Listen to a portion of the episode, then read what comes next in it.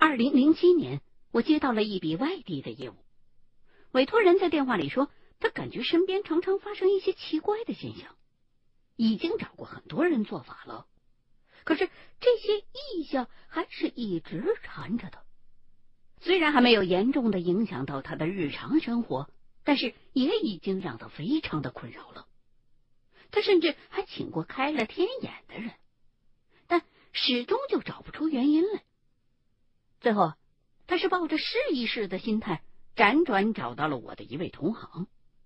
可是，那位同行在出发之前生了一点小病，就把这个业务转让给我了，说好到时候分两成佣金给他就好了。于是，我动身去了泸州。我对这座城市的印象一直停留在电视上那些反复播出的酒类广告。总是认为这个城市应该到处都弥漫着酒香的。对于我这样一个酒虫来说，这种诱惑无疑是巨大的。好在我干正事的时候绝对滴酒不沾的。这位委托人啊，是个看上去接近四十岁的中年男子，很瘦，头发却很长，跟他的体型有点不搭。不搭到，简直让我忍不住想问问他：“你假发在哪儿买的？”当然了，这也不排除他留这种发型是因为八字的原因。回想当年我十来岁的时候，还书中分吼崔健的年代，有一个师傅就直言相告说：“这孩子八字太硬了，必须得破了相喽才能消灾。”所以，我当即就被我爹妈强迫带着去打了一个耳洞。可是此举也没见有多大用处，我该调皮还调皮，该闯祸还是闯祸。我跟这名委托人是在一条卖工艺品的街上见面的，他呀是在这条街上有一个门店卖油纸伞的，也是从这时候开始，我才得知原来泸州还有这么一项传统手工艺流传下来呢。再说这名委托人接到我了之后啊，就带我去了店里泡茶寒暄，同时具体的跟我讲了讲他遇到的情况。他说，他的祖上世代都是做油纸工艺伞的匠人，老家呢在分水，不在这个地方。分水那个地方呢，很多人都是靠做油纸伞为生的。他的父母双亲。都是纸伞匠人，手艺都非常的出色。可惜他父亲多年前就去世了，迫于生计，他母亲开始分家单干。好在由于手艺出众，几年下来就把店开进了泸州城。可是刚开店不久，母亲也病重离世了。于是，这个男人辞掉了在外地的工作，赶回家乡。继承了家业，可是自从他回了泸州之后，始终都觉得自己的身边好像一直都跟着什么东西。虽说并没有因此而受到什么伤害，但是总是被这种感觉缠绕着，始终是不舒服的。已经找过很多人帮忙，可都未能如意。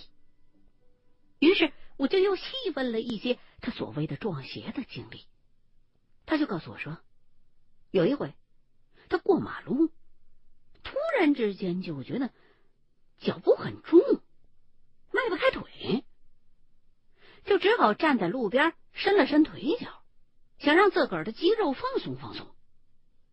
就在这个时候。面前有一辆车，疯了一般，几乎是擦着他的鼻尖飞驰了过去，差一点就撞上他。还有一回，天下着大雨，他就打着一把油纸伞上的街，可是总觉得自己的手捏不住伞把，那伞呢，总是东摇西晃的。最后，他只能狼狈的逃回了家。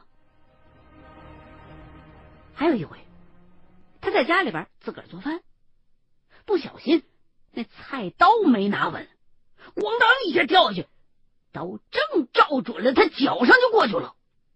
幸好啊，最后只是划伤了小脚拇指，只是受了一点小伤。还有很多这类鸡毛蒜皮的事儿，他就觉得似乎是有一种看不见的。一直在影响着他的力量，缠着他，想搞又搞不死他，就这么缠着他烦人。可是他说的这一切，在我听来，却觉得这小子的运气好的令人发指。连续遇到了这么多大大小小的意外了，可每一回都是有惊无险，又都能化险为夷，这多难得呀！如果他遇到的这些真的都是灵异现象的话，那么他生活或者工作的房间里头就应该有灵魂残留的痕迹在，所以。我就让他把店门先关上，把屋子里头所有的灯都点亮了，跟他一块儿搬开了放在屋子中央的茶案，再让他盘膝坐在了屋子的正中央。您正在收听的是《清雪故事·猎鬼人之散灵》。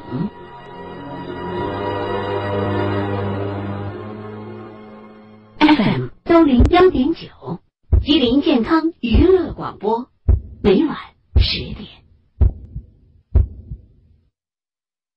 给他讲明了一些行业内的规矩之后，我呀就用布把他的双眼给蒙上了。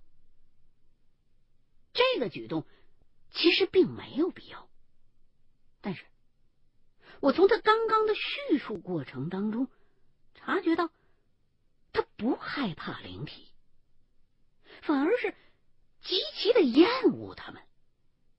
因为近年来他生意失败，感情上也出现了危机，所以把这一切的不顺利都归咎给了自己被鬼缠身上了。所以啊，我就想，那还是别让他看见什么不该看的东西吧。等他盘膝坐好，我又拿了一只茶杯。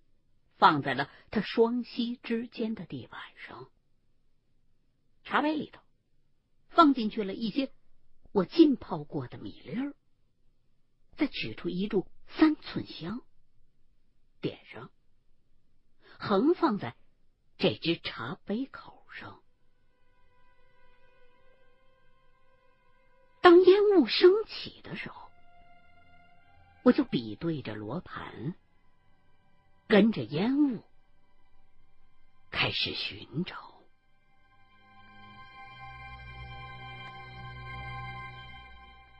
我们业内管这种做法叫做请香。如果这个房间里头真的有灵魂在的话，那么请香是对他们的一种恭敬的打招呼的方式。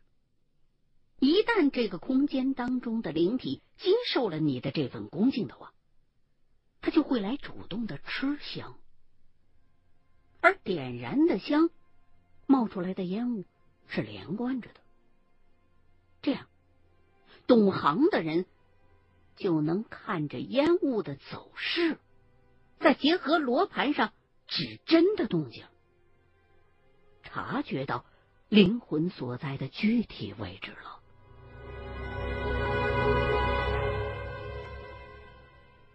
这个方法也有不好的地方，就是成功率相对比较低，因为有些灵魂已经失去了本性了。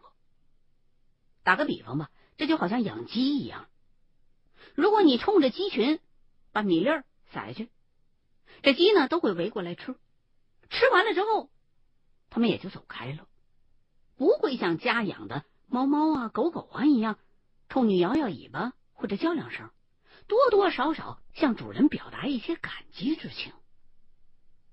所以，我跟随着烟雾的走向，加上以往的经验的判断，最后分析，屋子里头的这只阴魂，就藏身在墙上交叉悬挂着的两把红油纸伞里头，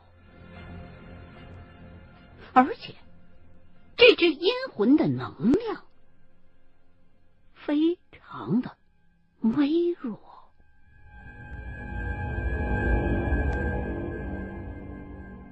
说实话，我有些讶异，因为以前见过鬼附在人身上，附在动物身上，甚至我还见过有的鬼附在车身上的，可从来没见过灵魂会附在伞上的。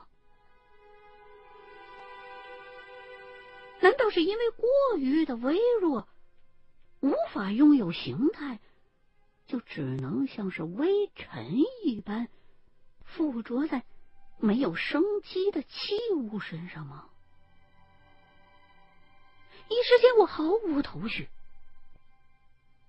现在既然已经断定了灵魂现在所处的具体的位置，我呢就走过去，把委托人头上绑着的蒙眼布。给解了下来，告诉他：“您这屋子里头啊，的确有阴魂在，并且这时候就依附在您这屋子里头墙上挂着的那两把伞里头呢。而且看样子，已经附在那伞上很长时间了。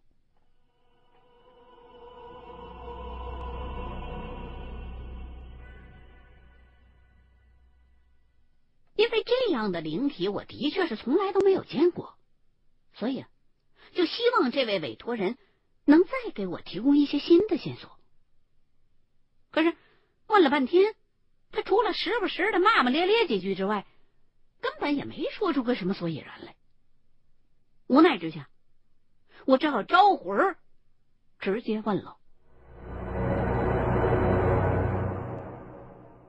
可惜的是。我连喊了好几回，这只阴魂好像是不愿意现身呢，还是怎么的？就是不肯出来。委托人已经开始显得有些不耐烦了，有点暴躁的问我：“难道就没有简单干脆一点的法子吗？啊，比如一把火烧了这把伞之类的？”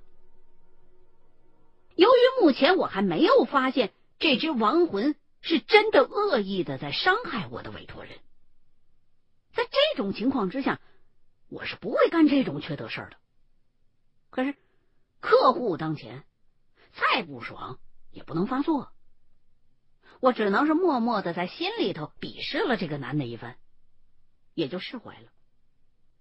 不过我心里头这时候却隐约的产生了一种很奇妙的感觉。我这次遇到的不是恶灵，而恰恰相反，他似乎是怀着善意的。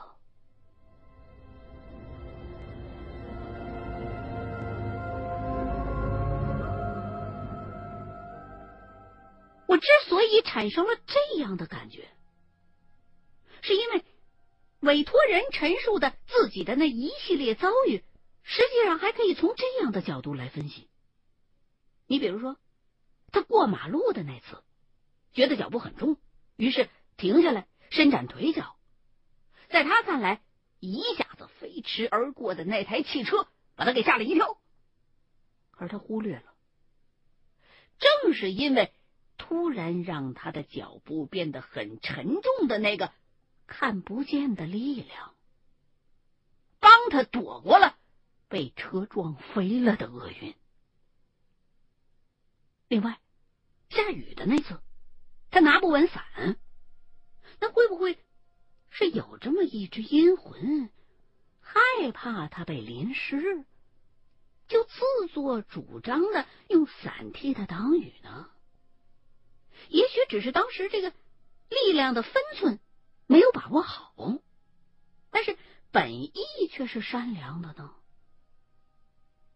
同样的，他切菜的那回，菜刀掉脚上了，虽然划伤了他的脚趾头，让他非常的不爽，但是会不会正是因为这个力量的影响，才让他仅仅是被划伤了脚趾头，而不是被切到了整只脚呢？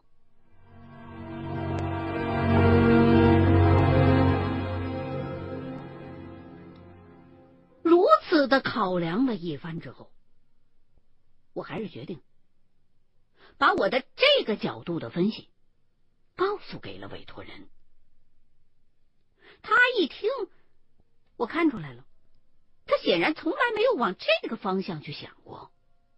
当他听完了我的这一番分析之后，沉默了许久，也不再骂骂咧咧了，而是。呆呆的低下头，沉思了起来。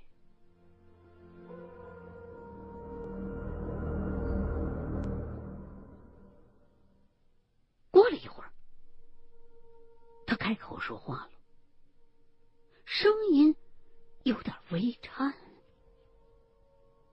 他说：“经过我的这么一番分析，让他想起了一件事来。”他每回出倒霉事的头一天晚上，都一定会梦到自己早已经去世的母亲。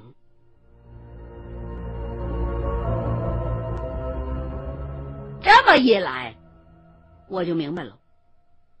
现在基本上可以断定，这只微弱的、长期依附在他们家墙上那两把油纸伞上的亡魂，是这个男人的母亲。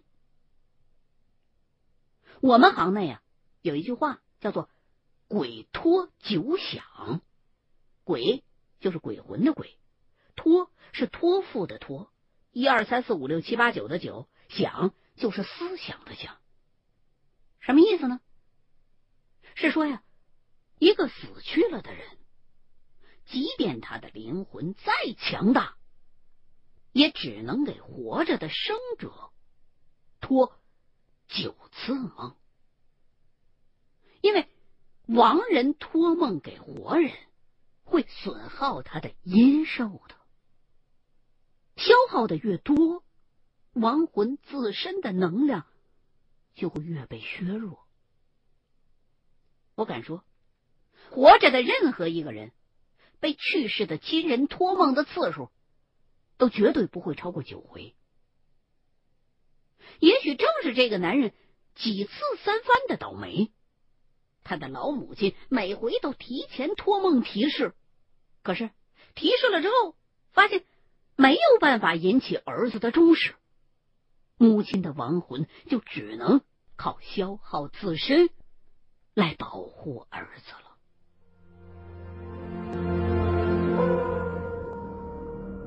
当然，这些话。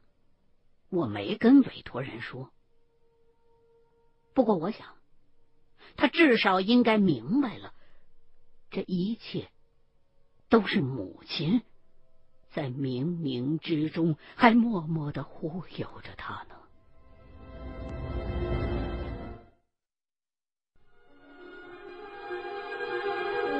您正在收听的是《清雪故事：猎鬼人之》。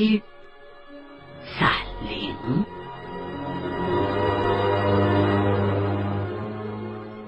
，FM 幺零幺点九，吉林健康娱乐广播，每晚十点。过了许久，当我问他要不要给他的母亲开始带路的时候，他对我说：“有没有什么办法让他跟母亲再多说几句话？”由于条件有限，有些东西并不容易马上就能准备好的，我只好委婉的拒绝了他。当我取出工具，准备给他母亲带路的时候，这个委托人突然扑通一声，脸朝着墙壁跪在了那把油纸伞的面前。这一次，我没有阻挡。我也明白，此时的他一定有很多话想跟老母亲诉说。双亲离世的时候，他都没能守在身边送终尽孝，内心一定是埋藏了许多的愧疚。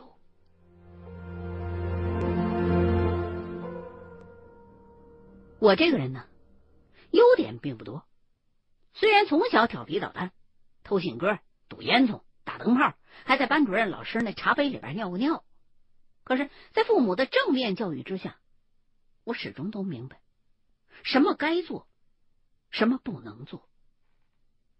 我自觉比眼前的这个泪流满面的男人要幸运。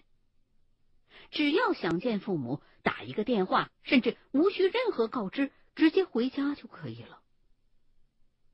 但是他已经不能了。他的母亲去世，都是靠邻居亲戚打电话通知才得到信儿的。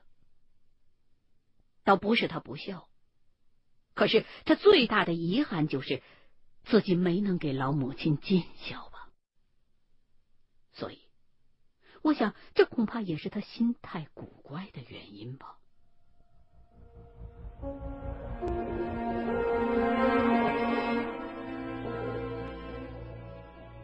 这名委托人跪了一阵之后，就站起身来，点着一根烟，进了里屋。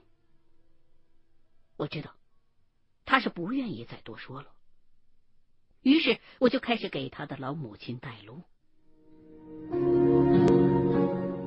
在路上，我告诉他母亲：“您老一路走好，哪儿有光，就奔着哪儿去。”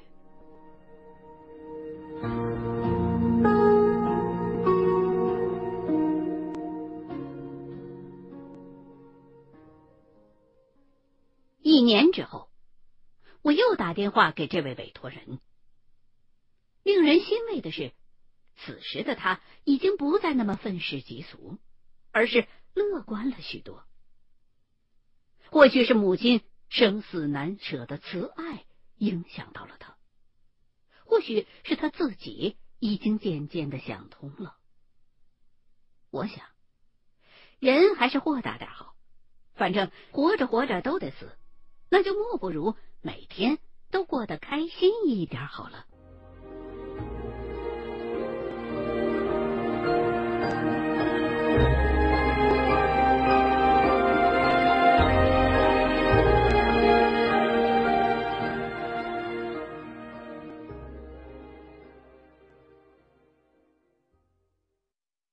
OK，刚刚你。